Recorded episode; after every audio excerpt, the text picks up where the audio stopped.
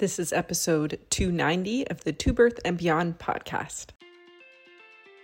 We're so excited to have you with us on this episode of To Birth and Beyond. I'm Jessie Mundell, mom, kinesiologist, and fitness coach to pregnant and current moms.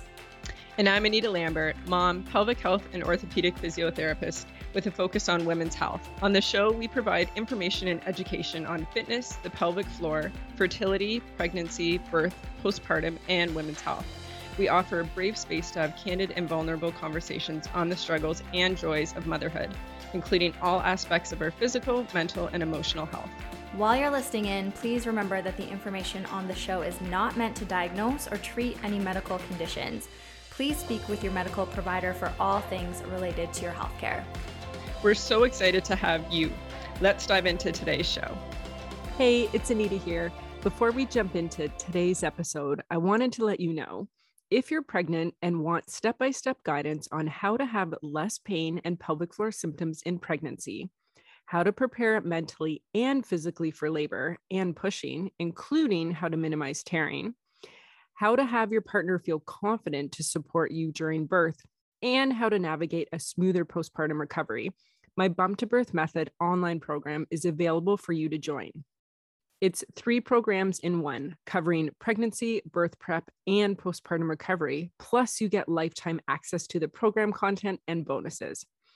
Bump to Birth Method is my on demand, self paced online program where you can learn from the comfort of your own home through video and audio lessons on how to best connect to your pelvic floor and core in pregnancy beyond traditional Kegels, strategies to help common pregnancy pains and pelvic floor symptoms my top strategies to prepare your mind, body, and pelvic floor for labor, how to best support you and your pelvic floor during pushing, key strategies for your partner to support you during labor, and how to navigate your first six weeks postpartum. Bonuses include expert interviews, core and pelvic floor yoga class, three strength training workouts, hospital and home birth bag lists, meditation tracks for pregnancy, birth, and postpartum recovery. Whether you're preparing for your first or fifth birth, if you're ready to have less pain and pelvic floor symptoms in pregnancy, feel fully prepared mentally and physically for labor and pushing, including how to minimize tearing and how to navigate your first six weeks postpartum recovery, then head to the show notes or go to bumptobirthmethod.com to see what other expecting moms have said about bump to birth and to enroll today. So, welcome back to the To Birth and Beyond podcast. It's Anita here. And on today's episode, I have Eva Klein join me, who is a certified infant and child sleep consultant and is the founder of My Sleeping Baby and the Sleep Bible program. Eva's main goal is to help her clients establish a healthy sleep habits with their children. And after experiencing the debilitating effects of chronic sleep deprivation from her middle child, Eva was inspired to help families overcome their own sleep challenges. And Eva truly emphasizes with her clients' sleep troubles and personally invests herself in their sleep journey. Eva is a proud wife and mom of two girls and a boy who are all great sleepers and lives with her family in Toronto and she provides individual sleep consultants uh, consultations facilitates group seminars and runs an online sleep program and her sleep bible community so clearly mm-hmm. you are very passionate about sleep eva which is why i was so excited to have you on to chat about this topic that i feel like mothers parents everyone just wants to know more about Yes. Well, first of all, thank you so much for having me. I, you're absolutely right. This is literally one of my most favorite topics to talk about out there because it's one of those things where when you are able to finally get that amazing night's sleep day in and day out despite having a baby or toddler or preschooler at home it the the impact that it has on your quality of life is massive. It cannot be underestimated what kind of impact it is. In fact, my husband jokes that what I do is sort of in the similar category to winning the lottery, and that there's very few things in life that can change your quality of life in a very short period of time. So winning the lottery is one of those, and yeah. getting your baby sleeping through the night in you know a week, it yeah. definitely falls into that that category as well. Almost everything else that impacts your quality of life takes takes yeah. a lot more time than that. yeah, and I was talking one of my early postpartum clients today. She's four weeks.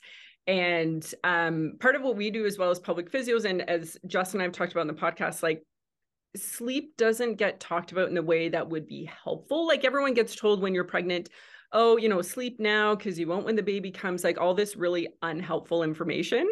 Um, For sure. But also, sleep postpartum really affects your physical healing too and how you feel the next day and your energy. Um, mm-hmm.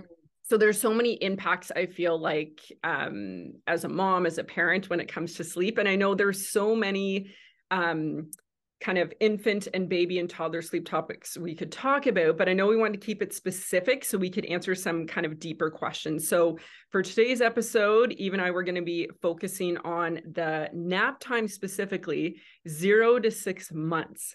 So then we can create those habits for later on. And as a mom, especially with my first, pretty much they were all naps on the go. Like my daughter would not nap without moving. And I know there's so many things we could have done to get ahead of that. There were so many things that I'm just like stroller naps were just pretty much life.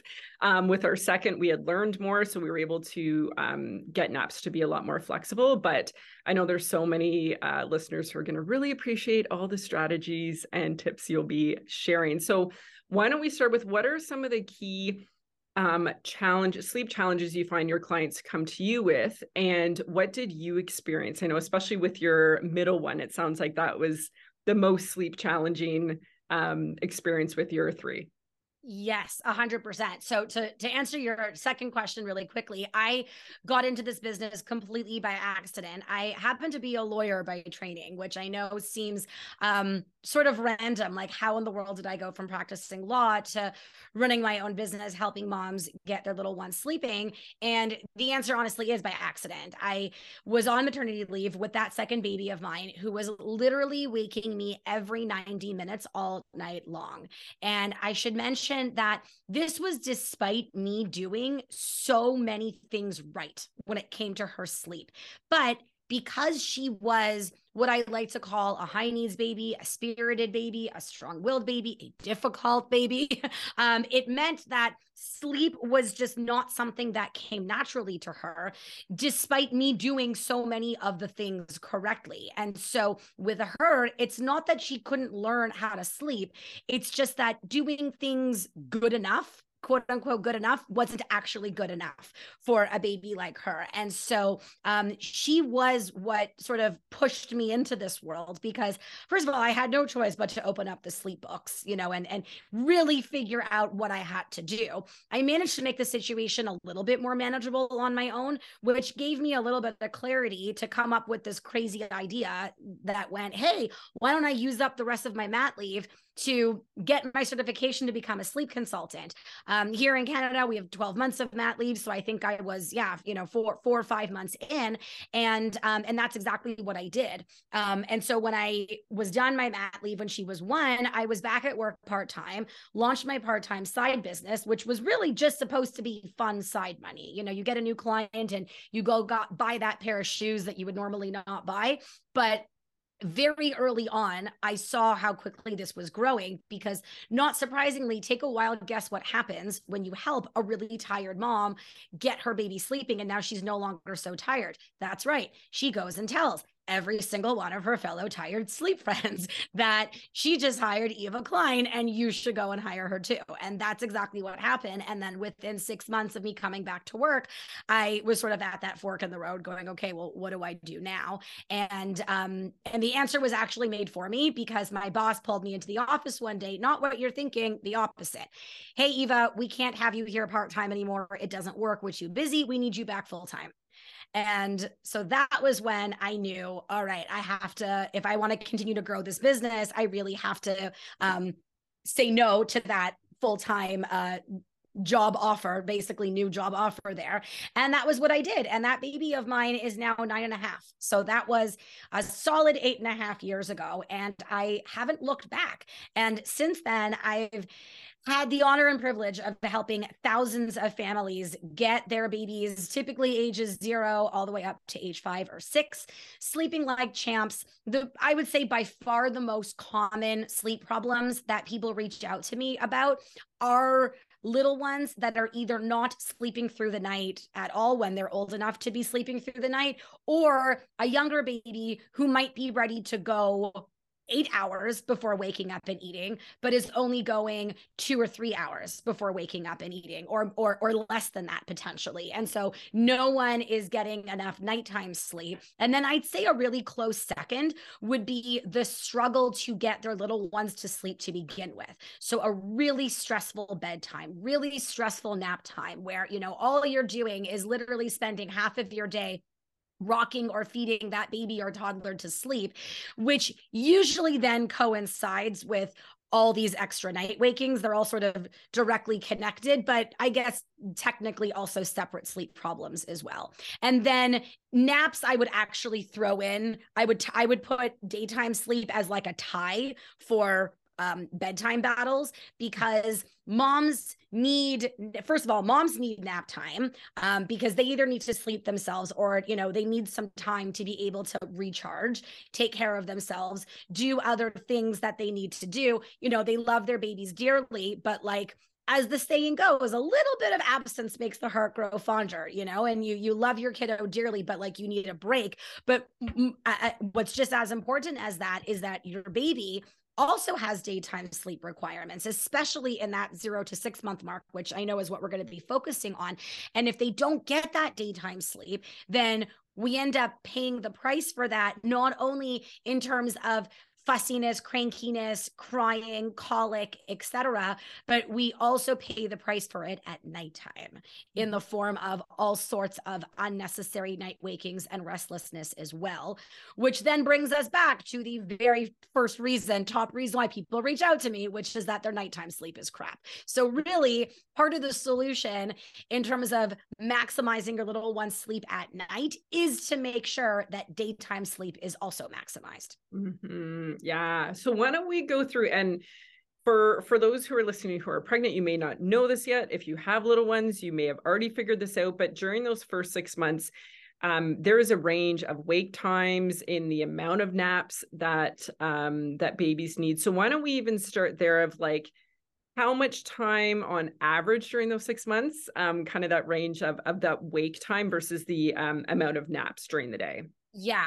So I mean, I guess we'll we'll go chronologically here and we'll start mm-hmm. we'll start with the newborns. You know, let's start with mm-hmm. the the 0 to 1 month range. So those babies need a lot of daytime sleep. They're sleeping a lot. How much it, it it does it honestly doesn't even matter. Don't focus on that because um i i wouldn't it's not important right? In other words what is important is making sure that your little one isn't getting overtired from being up for too long don't rack your brain and make yourself crazy timing how much daytime sleep they're getting. Because if I tell you, oh, they need six hours and they're getting seven or five, I, I don't want you to start, you know, panicking here because um, really there is so much irregularity when it comes to sleep patterns in that age range.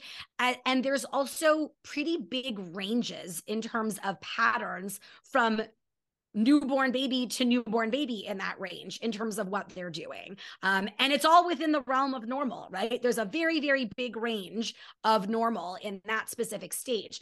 Um, but what I would say has a much smaller range is specifically a newborn's wake periods, meaning how long they can be up for before they begin to get tired and need to go back to sleep. And then you keep them up for too long, they become overtired. So, in that age range, those wake windows are usually somewhere in the 45 to 60 minute time period maximum. And that includes the duration of the feed. and so uh, that might mean, especially if uh, you are breastfeeding or you're trying to breastfeed, like the feed is going to take up the vast majority of your baby's wake time. Um, and that is okay, right? If your little one's wake time is they feed for 30 minutes and then you give them a diaper change and then maybe you do a little bit of tummy time maybe not maybe they you know baby goes on the playmat and looks out the window for a few minutes and then they go back to sleep and then that's it and then you're done. 45 minutes later they're tired. Rinse and repeat throughout the day. So how much daytime sleep in total is that? Don't don't worry. A lot. A lot. Yeah. it's all it's all good. Um but you know really focus on that because you know i will tell you um, that when you're getting to the one to two month age range, there is some amount of regularity that might come about, but the wake windows are still very short. Perhaps you might be looking at wake windows in the 60 to 75 minute range, which is still very short and it's still very frequent and it's still a lot of daytime sleep. But um, what both of those ranges have in common is their wake windows are very, very short. And if that baby, that zero to two month old baby, is up for too long, um, they're going to get very, very cranky. And in in my experience, I have seen many, many, many babies experiencing colic like symptoms in that 5 to 7 p.m. or you know 8 p.m. time frame. And don't get me wrong, I'm not a colic denier here by any means. Colic is a real, true thing that exists with a minority of babies. But what I can tell you is that there's a very big chunk of babies who exhibit colic behaviors. But the reality is that they're just overtired and what ends up happening is you know this baby is is just up for even a little bit of a little bit too long throughout the day. And then by 6 p.m it really catches up to them. And then by that 6 p.m time frame it's like they're done. You know they've reached their breaking point. They're just fit to be tied can't cope um you know on top of that being so overly stimulated. And then that's when the nonstop crying can ensue. And I can, I'll, I'll, tell you on a personal note, I actually experienced this with my youngest, with my son, who happened to be my champion sleeper. He was my first baby that I had as a sleep professional. I had worked with thousands of families before I had him. So he was my first baby that was sort of like my little guinea pig. And I was able to apply everything that I had been teaching to my own baby. And as a result he he wasn't this angelic you know i mean he he's cute but you know what i mean? He wasn't a a unicorn baby right that my older one was. My oldest baby literally was that baby that made me look like the best mom in the entire world. He on the other hand wasn't high needs like my middle one. I'd call him a textbook baby. And so what it meant was that because i knew what i was doing that time around like really really knew what i was doing my baby never almost never cried unnecessarily or for more than a few minutes because I always knew what he needed. I always knew when he's going to be hungry, when he's going to need to go for a nap. But there was one day that I miscalculated his schedule. And I remember my dad was over for dinner and I thought that my son was due to go back down for a nap around six when really he had to go back down for a nap at five. I had mi- miscalculated by an hour. By six o'clock, this kid was screaming bloody murder like I had never seen with a doctor come to our house. I was convinced he had a double ear infection. My husband's like, What's going on? This has never happened before. Something must be terribly, horribly wrong. And my husband is the most even keeled, mellow guy you'll ever meet. And he was like, Should we take JJ to the hospital? like, that's that's literally what was happening because he had never heard such blood curdling screams before. There was no ear infection. There was no there was no constipation. There was no issues. He was overtired because I miscalculated and as a result was very very very mad at me for that. And so being on top of your little one's wake times in this particular age range is worth its weight in gold in terms of having a happier, well rested baby, having a baby who, as a result, cries less and fusses less or significantly less. And then on top of that, having a baby who is then set up to be able to give you much better nighttime sleep because they're going to be more settled and less restless as a result of not being overtired. Mm-hmm. So, what is daytime sleep? You know, so in, same thing. How many naps? How long? How much duration in total? I don't know. Lots, yep. right? Lots. Um, don't worry about that. Just focus on ensuring that your little one isn't up for too long. That is the most important thing. And then don't worry about the other stuff. I think that that's helpful. Yeah, for for um for moms for parents to hear about that because rather than being specific about the timing, you gave them kind of a range. But what I think will be helpful to go into it or what are some signs that baby is kind of saying like my wake time is kind of coming to an end. Like what because they can't communicate the same way we do as adults. So what what can a parent look for? For so sure. that kind of lets them know when they're when they're ready to be going down for a nap.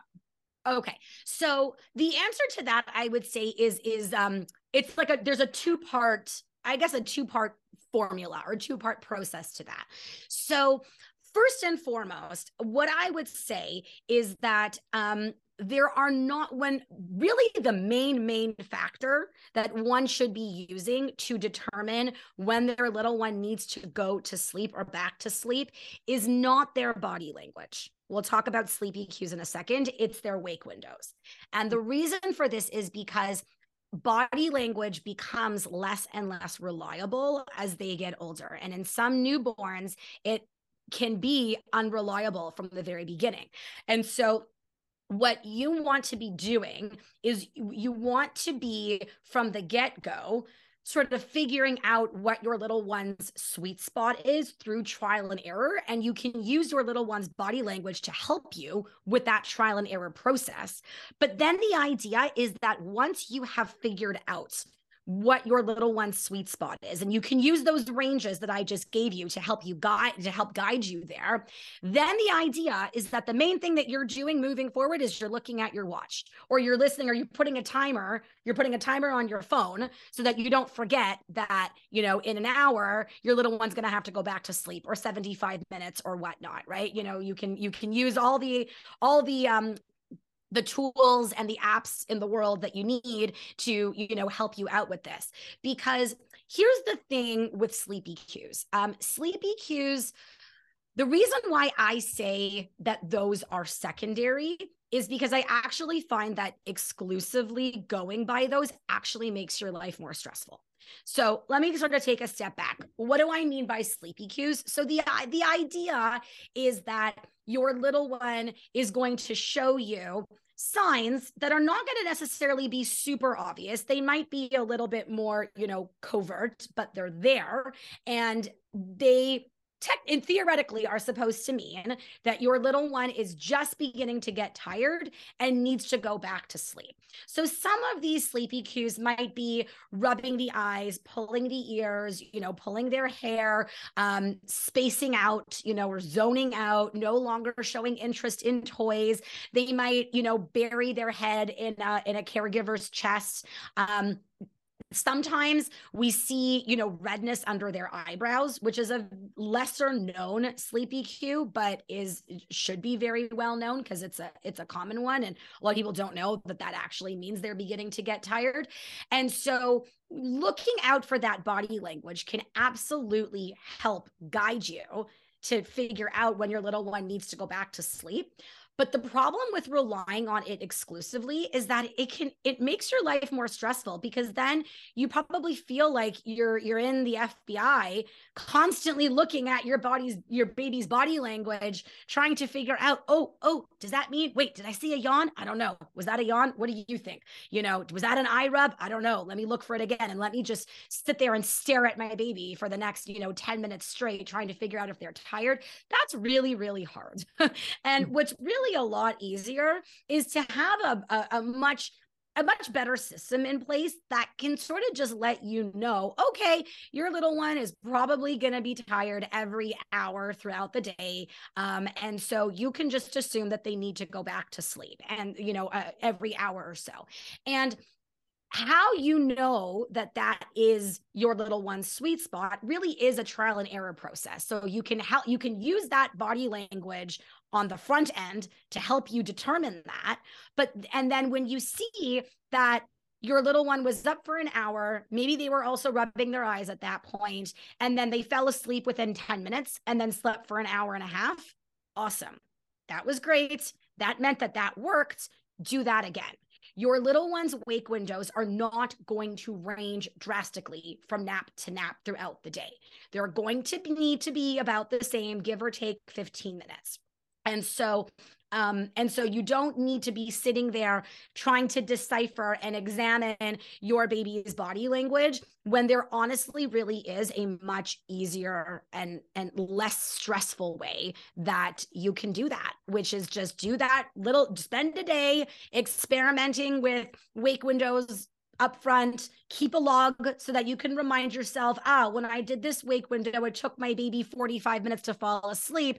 Ah so the timing there may have been a little bit off. You know try lengthening it or shortening it depending on um you know de- depending on how old your little one is. And then what the greatest thing about this is from there is that once you have your baseline you know that your little one's wake windows are only going to get bigger with time they're not going to get shorter your little one's not getting younger, right? This isn't like reminds me whenever I explain this, someone was like, "Oh, like Benjamin Button." I'm like, "Exactly. This is not that's not what's happening here. Your little one is only going to get older, which means that when your little one's wake windows seem to not be working anymore and it's been at least a few weeks, just add another 15 minutes across the board and that'll account for the fact that your little one is a little bit older and needs a little bit more wake time.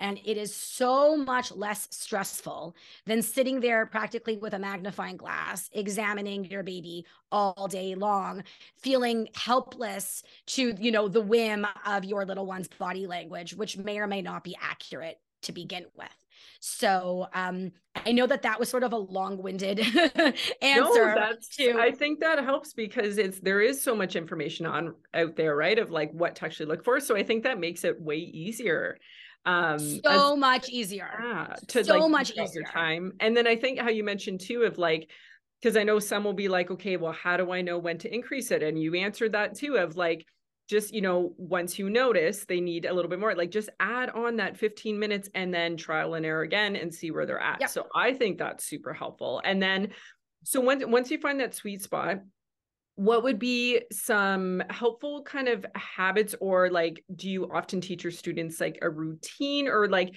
to then kind of build into that nap what do you suggest doing mm-hmm. kind of once you find the sweet spot to when they're actually napping yeah. So I'd say it depends on, you know, what age we're talking about. So if we're talking about newborns, like let's say the the 0 to 3 month range where, you know, by the time they're in that 2 to 3 month mark, the the the biggest wake windows I've seen for a 3 month old are maybe 90 minutes, maybe maybe maybe the the odd exception might be an hour and 45 before they begin to get tired but really the average is somewhere in that 60 to 90 minute range. Um, they're still napping very very frequently.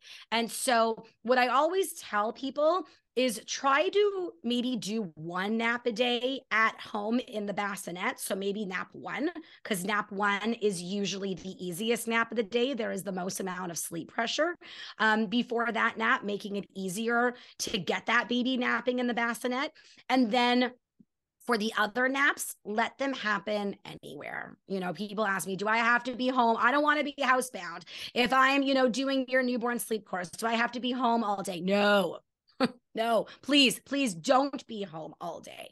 That's eh, if if you're a homebody, let me take that back. If you're a homebody and you want to be home all day, you do you. If you don't want to be home all day, then please don't because it's in your best interest to get out and, you know, get outside, go see friends, you know, go go have a life outside of, you know, being at home with your baby and then your baby can absolutely be napping on the go while you are out and about, whether it's the stroller, the car seat, a baby carrier. It's all good. It's all fine as long as they're napping when they need to be napping. Um, I, I would say at this age, one of the things you want to be very careful about is not creating what I like to call a one trick pony, where you have a baby who only knows how to fall asleep for a nap one way. So, you know, you have a baby who can only fall asleep in the baby carrier, no matter what. That is exhausting. That's that doesn't matter how amazing of a baby carrier you have with the best back support, you know, as well. You love your baby dearly, but you're to want to have a little bit of space. Um, and a little bit of time off, you know, from your baby being on you like all day long. Um, it, it can become very stressful very quickly. Um, you know, another very common example is having a baby that can only fall asleep while nursing. That's incredibly, incredibly stressful because that's literally just you right? That means that you know no one else is able you can't get a break. No one else is able to get that baby to sleep except for you. And so to minimize the chances of that happening you want to encourage um well we'll we'll call it diversification. My husband works in finance, so I'm just going to take some of his terminology and apply that here. Really, you want your baby to be flexible when it comes to, you know, where they're sleeping. Don't worry about, you know, napping napping in specific devices in a swing, you know, with motion or whatnot. You cuz it's so common for babies to need some help to fall asleep for these naps. Naps can be very very tricky at this age. So um so just change up the the different devices and approaches that you use for all of these multiple countless naps throughout the day to minimize the chances of finding yourself with a baby that can only fall asleep with a certain set of conditions in place uh, you know and otherwise they're helpless mm-hmm. so that's what i would say is you know the first 3 months now by the time your little one gets to that four to six month age range, this is when things begin to change. In that now you don't have a newborn, now you have an infant. So, you know, they've really graduated that famous fourth trimester um, and they have more or less acclimated to living in the outside world. You know, welcome, great place to be. But what it all, what also what it also means is that developmentally, there's a lot that happens specifically around the four month mark. Um, and, and with naps in particular, it's that four to six month mark where where now your little one is going to develop the readiness to be able to give you fairly consistent, reliable restorative naps independently in the crib or bassinet. Um, with some some newborns can do that as well. Many can't right? And so people always freak out well oh my baby will only my newborn will only sleep for 30 minutes in the bassinet. Don't worry about that. That's fine. Um, they'll they'll get there when they're older. Um, and meaning somewhere in that four to six month range. So when your little one is in that range that's when i would say continue to try prioritizing that first nap you know in the bassinet or crib. And you can even start to try and prioritize the second nap as well with the hopes of you know forming a loose three nap schedule by the time your little one gets to that six month mark when their wake windows can be somewhere between two hours two hours and 15 minutes mathematically allowing for a three nap schedule to work. So that sort of gives you like a general overview of like developmentally what daytime sleep looks like as a newborn and then how it sort of um, morphs in you know becomes a little bit different when they get older as a newborn there's there's very little consistency here. Um, the consistency can begin with that first nap and then you might have a bunch of you know unreliable cat naps the rest of the day and then by the 4 to 6 month mark is when they are development developmentally ready typically to begin begin to give you more consistency in that department mm-hmm. now what would you say kind of going back a bit you mentioned like the first nap in the bassinet or the crib to kind of set up for the day and thinking back to my first, I was like, she was she was not having that. However, I did not have all this knowledge. I was researching mm-hmm. myself, but like I know there's so many listeners who are wondering that too. They're like, just putting the baby in the bassinet or the crib, and it's like, and they're like just not having it. So do you have any, whether it's like habits or strategies or things um to kind of help them with that especially depending nighttime sleep i find again that initial part can look different for everyone between bassinet to crib to bed sharing so nighttime might look mm-hmm. different so to get them yeah. to be independent for a nap um yeah in that environment yeah, yeah. So, and you're talking specifically about the the zero to three months, or you want to also talk about the yeah the, zero to six months because well. I know you said four to six they can be more independent, yeah. but even initially, if there's anything that could help someone with For that. Sure. Yeah. Yeah. So listen, first, I will just emphasize that there mm-hmm. is so much that you can do proactively in mm-hmm. that newborn stage to set your little one up for solid sleep habits to begin with, including really solid naps as well. Um, so you know, it's not an all or nothing. Like I know that there there's this overall mindset, it's sort of as you said, that like mm. the message around sleep is, oh, you're gonna have a newborn, you're gonna be exhausted, you're gonna feel like you got hit by a Mack truck. There's nothing that you can do about it. If you want to sleep train, you got to just count down the days until your little one is four months, and then until then, you have to just suffer through it when the reality is that I would call that maybe a half truth. Maybe that's like a 40% truth. when the reality is, yes, having a newborn is exhausting because a newborn is not born being able to sleep eight hour stretches. Um, but you don't have to wait until they're four months either to be able to improve things and maximize sleep. There is so much that you can do at that stage to get them off on the right foot from the very beginning and and potentially even avoid future problems down the road. My my son JJ was sleeping eight hour stretches by the time he was six weeks of age. Um, and he was exclusively breastfed. Everyone thinks, oh, he must have been bottle fed. Uh, he was breastfed. And and no, and I don't have like obscene amounts of milk either where you know i was nursing triplets in my previous lifetime. That's really really not the case here. The difference is that i just knew what i was doing this time around. And so one of the things and he was the inspiration for my newborn sleep course because suddenly i had all these moms that were like can you teach my newborn how to do the same thing? And i said sure. And then that was the end that was the beginning of that. So one of the things that you can do to specifically encourage your little one to sleep in the bassinet and take that first nap in the bassinet is ensure that their sleep environment is really conducive to good quality sleep. So, First and foremost, you want to have heavy duty blackout blinds in your little one's room. Now, this recommendation confuses people because we're talking about newborns. Well, isn't that going to confuse them between aren't they still trying to figure out the difference between daytime and nighttime? I'm referring to newborns who are no who no longer have day night confusion. Um, the first, let's say, few, let's say one to three weeks of your newborn's life, don't apply this. Don't don't don't nap your little one in a super dark room. Have them in a brightly lit room all day long. Once their biological clock begins to develop and they begin to you know really understand the difference between daytime and nighttime it means that you really won't need to worry about them taking a 5 hour nap um you know in a in a really dark room so when you're at that point you want to go bonkers with blackout blinds because if there is too much natural sunlight coming into your little one's room, then it's going to make it significantly harder for them to fall asleep and stay asleep because it's going to suppress um, their body's natural production of melatonin, which begins around that stage as well. Their body does begin to produce melatonin a few weeks in.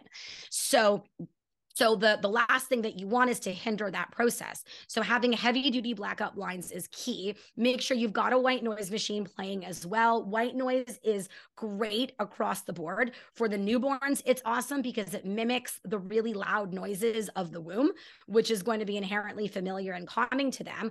Um, when they are no longer in that fourth trimester, now you've got a four to six month old on your hands. Um, there, you still want to have that white noise machine playing because it's going going to drown out background noise and create a really calming, soothing sleep environment. Infants are notorious for being very, very light sleepers. And the reason for that is because if you look at a chart of what in a typical infant sleep cycle looks like, it's about 45 minutes long. And the vast majority of it is light sleep. They're in deep sleep for maybe a 10 minute period throughout that entire cycle. So that, you know, the the Amazon delivery guy ringing the doorbell, like that could easily wake your baby up. You know, the dog, the toddler, anything, the toilet flushing, you don't want that to happen. So white noise machines are great. Um, if you've got a newborn in that zero to three month range in particular, make sure that you've got a great swaddle blanket for them because you don't want your newborn jerking their arms around uncontrollably, which is going to make it much, much harder for them to settle as well by the four to six month mark, they're typically done swaddling, get them into a sleep sack instead, and you know, just make sure that they're in a comfy, cozy environment. And what I will say in particular for newborns is I'm a huge fan of pacifiers um, because they are, first of all, they they allow your little one to activate what's known as the calming reflex. That along with you know the the four five s's in total that dr harvey karp talks about. And so the pacifier interestingly is the fifth s but i think it should be one of the first along along with the the swaddle blanket. I'll tell i'll tell dr harvey karp that that really you know from the get-go give that little baby a a pacifier because then when they're so calmed and relaxed it's so much easier for them to settle outside of your arms then if they're not settled and relaxed to begin with they're going to rely much more on you to do that for them. So overall ensuring that your little one has that optimal environment that's conducive to good quality sleep along with proper attire you know a really good swaddle and um and a pacifier really gets you off on the right foot in that in that department.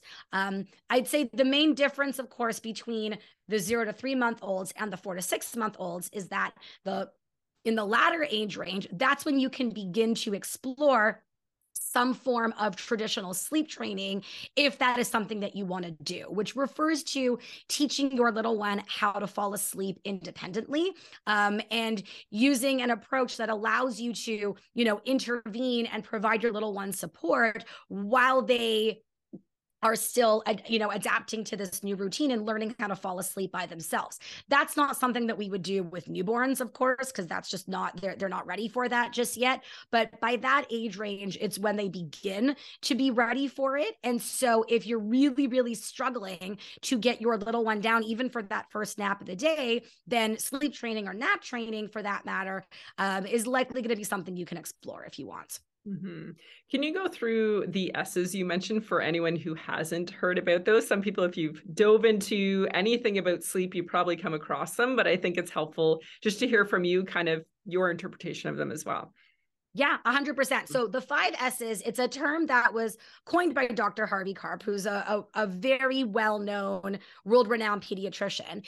And the idea behind which it refers to five different steps that all start with the letter S that involve recreating a womb like environment for a newborn, which is going to be inherently calming to them because they lived in the womb for nine months. That's what's familiar to them. And the reality is that the outside world is very different to what they were used to inside of the womb. And so the idea is that you, if you have a, a fussy, restless, unhappy baby, that you implement these steps like one S at a time to activate what's famously known as your baby's calming reflex so that they calm down, stop fussing, and can relax. And then once they are relaxed, that's when it's so much easier to get them to actually fall asleep. So S, step number one or S number one is swaddling. So that involves taking, you know, a thin, um, breathable blanket and um, burrito wrapping them in, in some way. So I'll tell you, I actually never was able to master the burrito wrapping that they do uh, amazingly in the hospital. But there are really great swaddle blankets on the market that have built in flaps for um, people like me who just can't figure figure that stuff out and basically do the work for you. Um, my my my middle child was that really really really uh, fussy baby that needed to be properly swaddled desperately, and so I discovered the miracle blanket with her, and the miracle blanket saved my butt in that first few months. Um, so that's S number one. And so the idea is that if your little one is swaddled and is still unhappy, still fussing, you move on to S number two, which is the side or stomach position. That's not referring to sleeping, that's referring to you holding them. You always put them to sleep on their backs, but to get them to calm down and stop fussing, you can hold them hold your baby you know in in a sort of like a football hold. There's numerous different ways that you can hold a baby on their side um, but it really it, it oftentimes just having them swaddled and then turned onto their side can really help re- reduce the fussiness. Um, the next s is the um, it's it's the shushing. So that refers to a white noise machine actually shushing in their ear. The womb is a very loud environment, right? They, they say that it's as if um, you have a vacuum right next to your ear. So a white noise machine mimics the sound of the womb. Um, shushing right into your little one's ear can be so calming to them. In fact, it, it was those first three that would really calm my son down. Um, my my middle child needed all five. We'll we'll get to the last two next. She needed all five of those. But with him, if he was swaddled and then turned onto his side, I'd say about half the time he would immediately calm down. The other half of the time, all I had to do was shush into his ear, and then he would do this.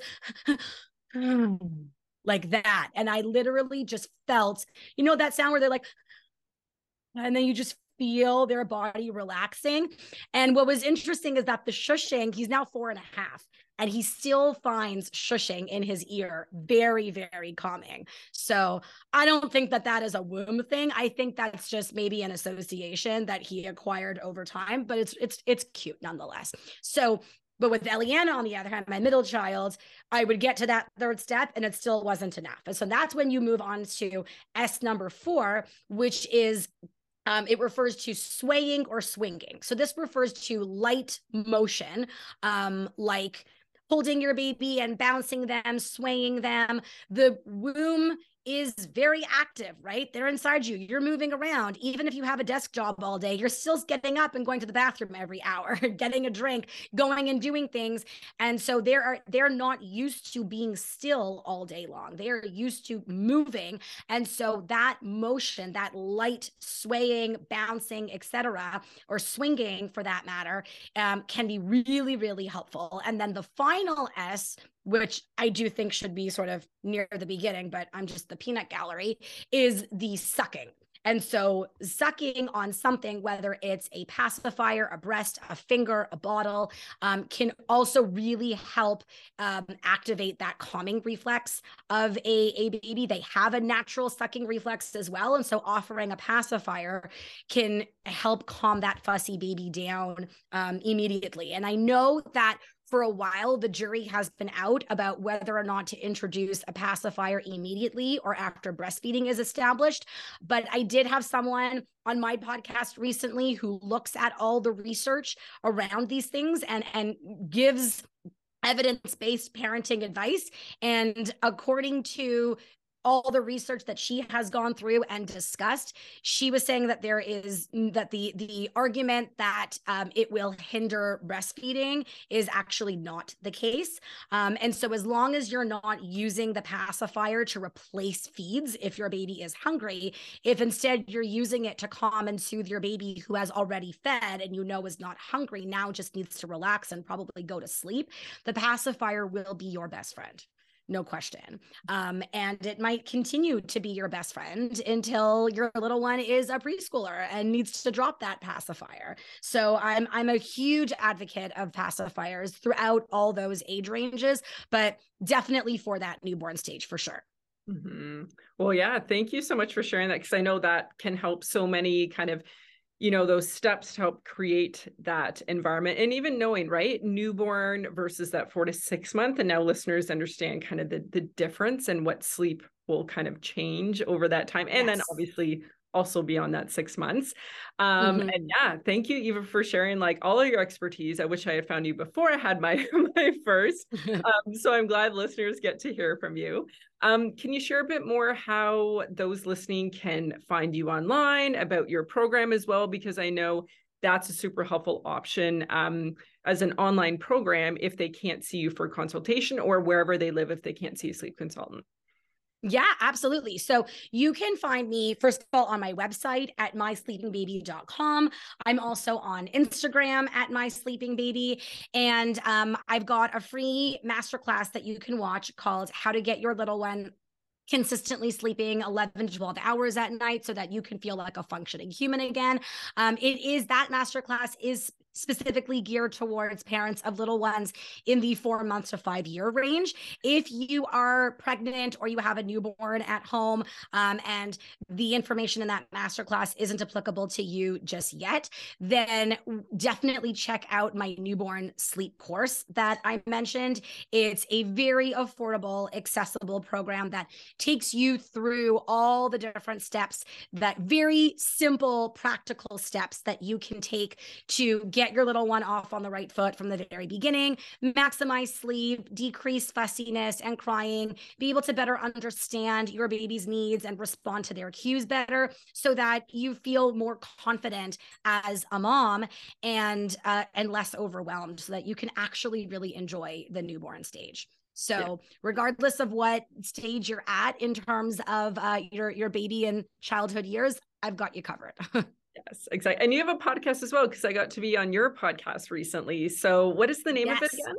Your podcast? the My Sleeping Baby podcast. Kept it simple. yes, exactly. So, so many ways that um, listeners can find you and work with you. And yeah, thank you again, Eva, for sharing so much expertise. I hope many are listening who are also pregnant so they can hear this ahead of time. But if you're in the midst of this with an infant or um, or a newborn, there's so much that you can start changing now to make make nap times be more doable and better for you and for baby. So thank you so much.